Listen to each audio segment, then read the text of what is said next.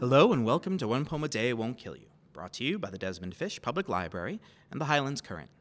I'm your host, Ryan Biracree. Each day during the month of April, National Poetry Month, we are bringing you one poem read by a community member in Philipstown and Beacon. Today, Tuesday, April 4th, 2023, join Cara Morgan for Queerness is an Act of Creation by River E. Styx.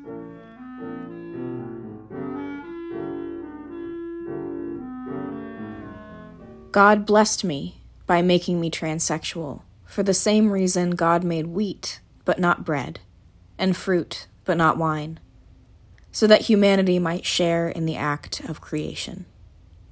Julian K. Jarboe. I am a being of my own creation, made in the image of my ancestors' wildest dreams they laid every brick along my path, so that I may do the holiest act of all the creation of myself. Every injection of testosterone in my hair covered stomach is a recommitment to myself, reaffirmed with every unbuttoned button of my shirt, a valley of chest hair between two breasts Giving my body the rest and the food and the extra salt I need are love letters to my ancestors.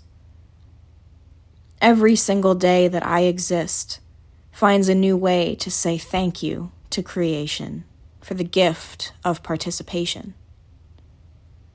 I am the image of God. Queerness is an act of creation, and I am the wine and the grapes.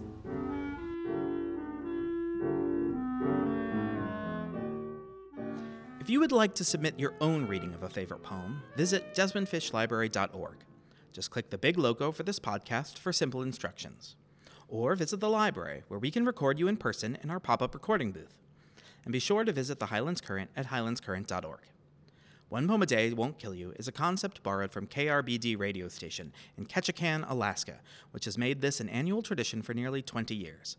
A local version was organized by Nelsonville resident Marianne Myers for the current in 2014 to 2016 and is now brought to you by the Desmond Fish Public Library and the Highlands Current. Have a wonderful day, and we'll see you tomorrow.